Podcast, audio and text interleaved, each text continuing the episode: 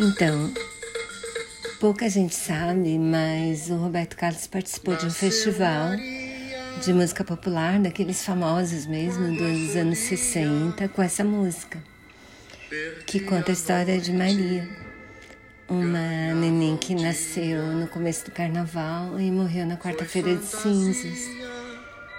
E ela era de um disco que a minha mãe tinha, desses de músicas de, de uma compilação das músicas de festival. E eu acho uma belezinha essa música. Vou deixar o link para vocês se vocês quiserem comprar no iTunes.